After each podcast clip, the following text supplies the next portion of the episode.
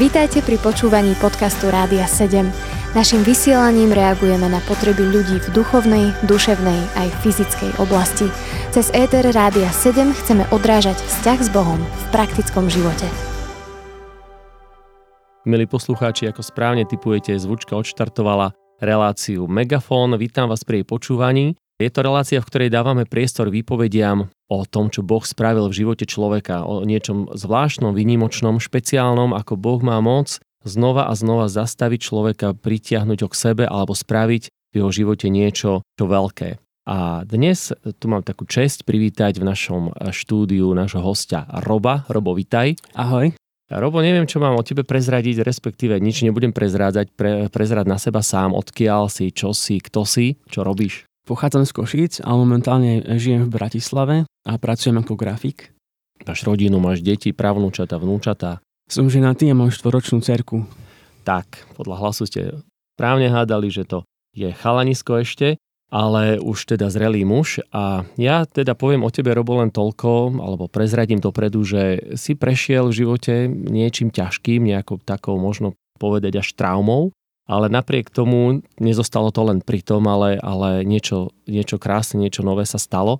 Tak e, začníme niekde možno v tvojom detstve. Ako si vyrastal, bol si kresťanom od malička alebo nie?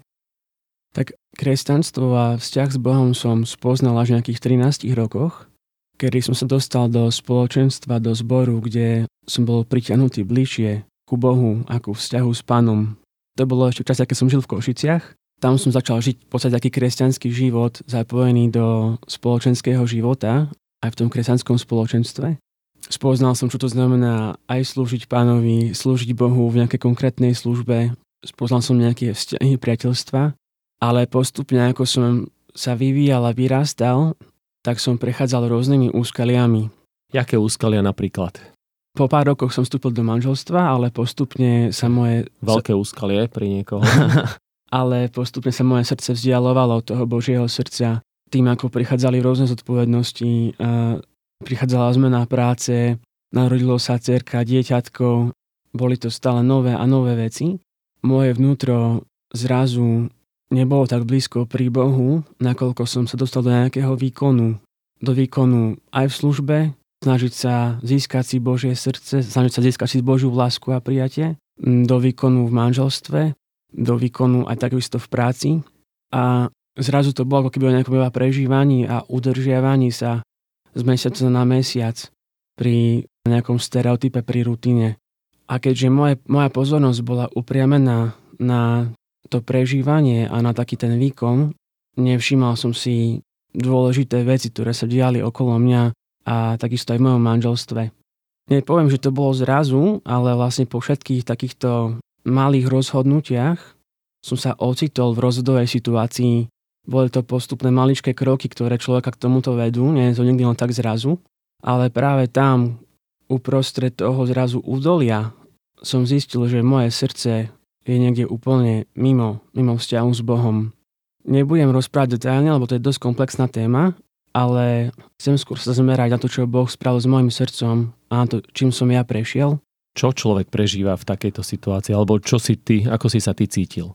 Dostal som sa postupne do veľmi ťažkej depresie, do stavu, kedy som pocitoval veľmi veľa beznádeje a úzkosti a strachu z budúcnosti, že ako sa bude život vyvíjať ďalej. Počas toho, ako som sa snažil nájsť nejakú cestu von alebo nejaký únik, tak ako zúfalý človek som začal robiť aj zúfalé veci, ktoré vlastne neprinášali žiadne riešenia. A jednou z tých zúfalých vecí bol napríklad to, že som často vyhľadával samotu niekde v lese, niekde v prírode, ale až takým extrémnym spôsobom, že som začal ako keby prespávať postupne niekde v horách, zobral som si spacák, zobral som si nejaké malé vybavenie a len som zrazu len išiel prespať na hrebeň hôr. Častokrát som sa zobudil uprostred noci na to, že počujem ako šuchoce zver, ako sa tam hýbu zvieratá Častokrát som sa niekedy triasol aj od zimy, lebo to bolo v chladnejších e, sezónnych obdobiach a pocitoval som veľa beznádeje.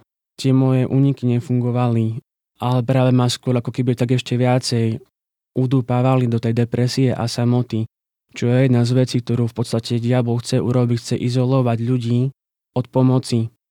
Nenachádzal som nejako to východisko, ale práve, že som celý ten rok a pol, najbližší rok a pol prežíval tú ťažkú depresiu, až takým spôsobom, že som častokrát iba oznámil v práci, že neprídem dneska do práce, je mi ťažko, alebo, alebo som nekomunikoval normálne s ľuďmi. Narušilo to dokonca aj moje iné bežné návyky, stravovacie návyky, narušilo to celkovo moje, moje fungovanie, aj moje fyzické, aj moje duševné fungovanie.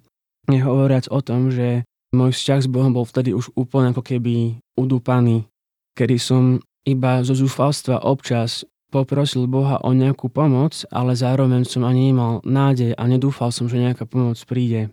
Vyhľadal som pomoc aj e, sekulárneho psychológa alebo aj kresťanského poradcu. Dokonca som sa častokrát rozprával aj s kresťanmi a nejakými vtedy ešte ľuďmi, ktorých som nemal ako blízkych priateľov, o tom, čo treba robiť, ale názory sa mnohokrát rozchádzali a zistil som, že vlastne mi nikto nevie poradiť, že neexistuje nejaká objektívna rada, ktorá by ti povedala, toto je správne, toto rob a toto je nesprávne, toto teraz nerob. Takto prebiehal celý ten jeden rok a pol. Zároveň som e, veľa behával, snažil som sa nájsť nejaký únik preč z tej reality.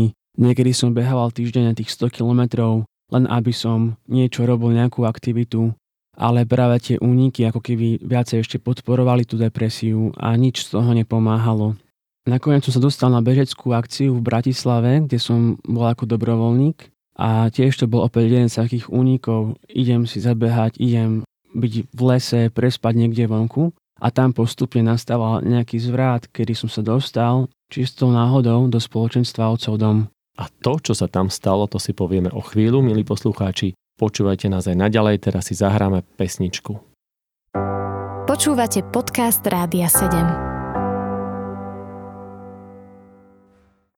Po piesni sa opäť vraciame do štúdia, milí posluchači, počúvate ďalej Megafón.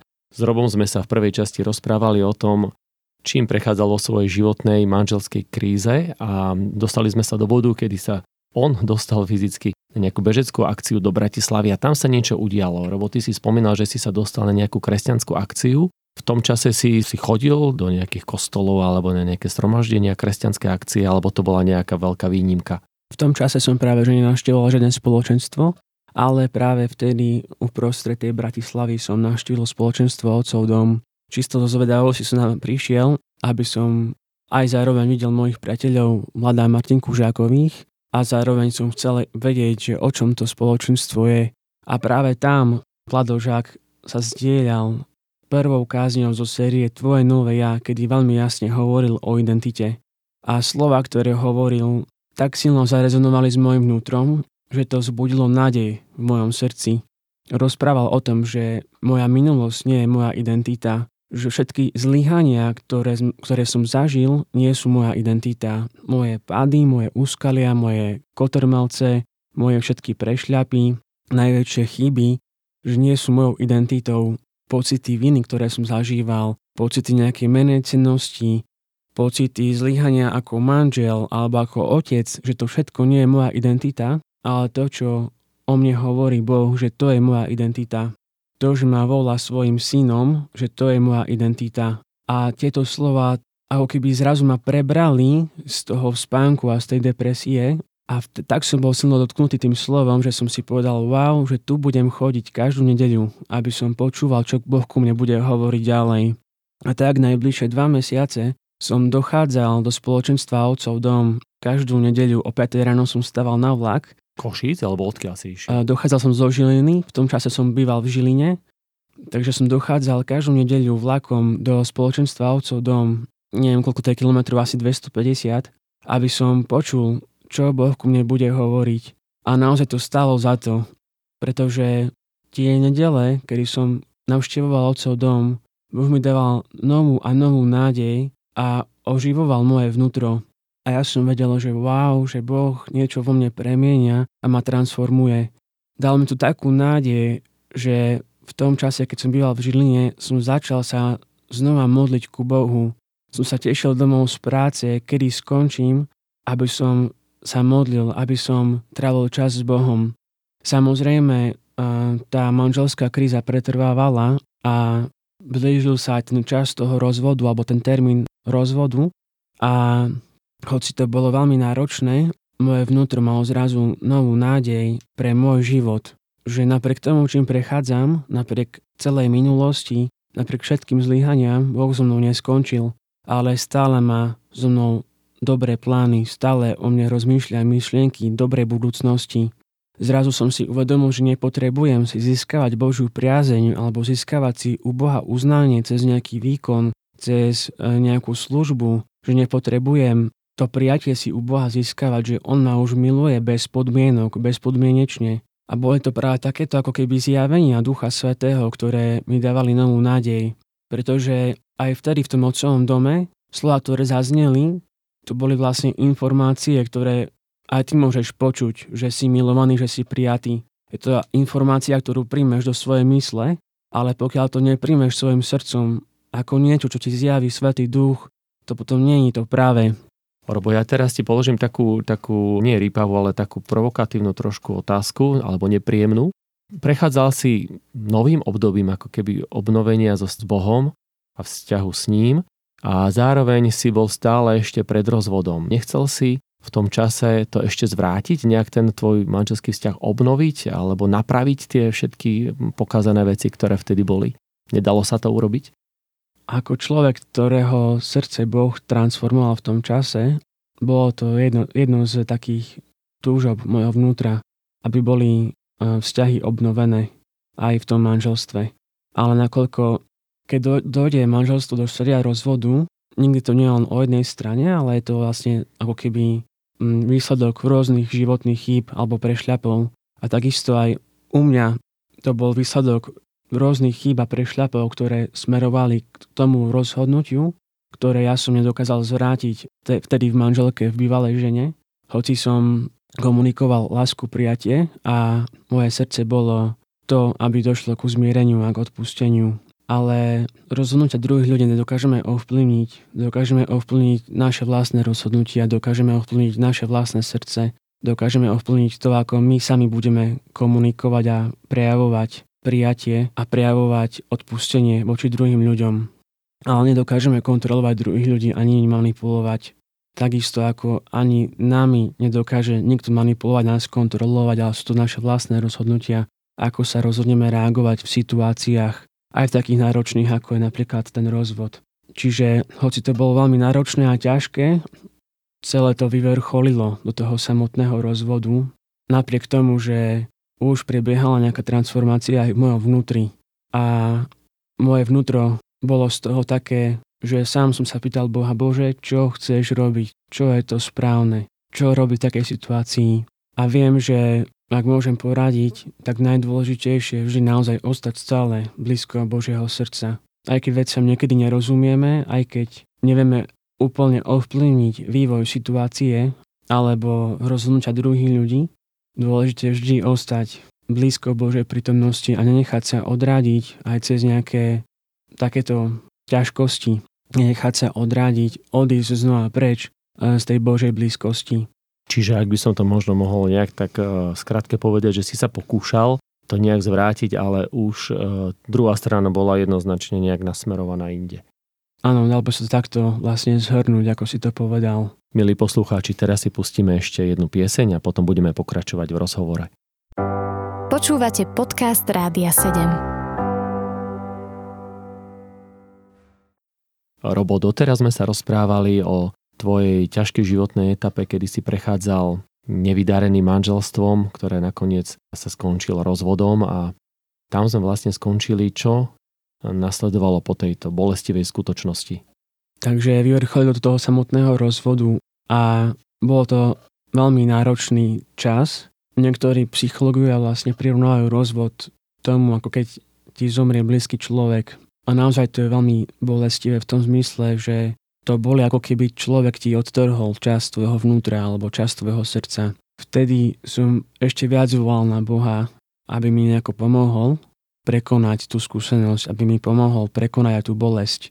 A pamätám si na to, že to boli jedny z najintimnejších chvíľ, ktoré som zažil v Božej prítomnosti. Keď som na ňoho volal vo svojej izbe, tedy vlastne už som býval v Bratislave v tom čase už po rozvode, keď ten rozvod prebehol, Plakal som a volal som na, na jeho meno, na Božie meno Veľa som trávil čas v Božej prítomnosti a v Božom slove.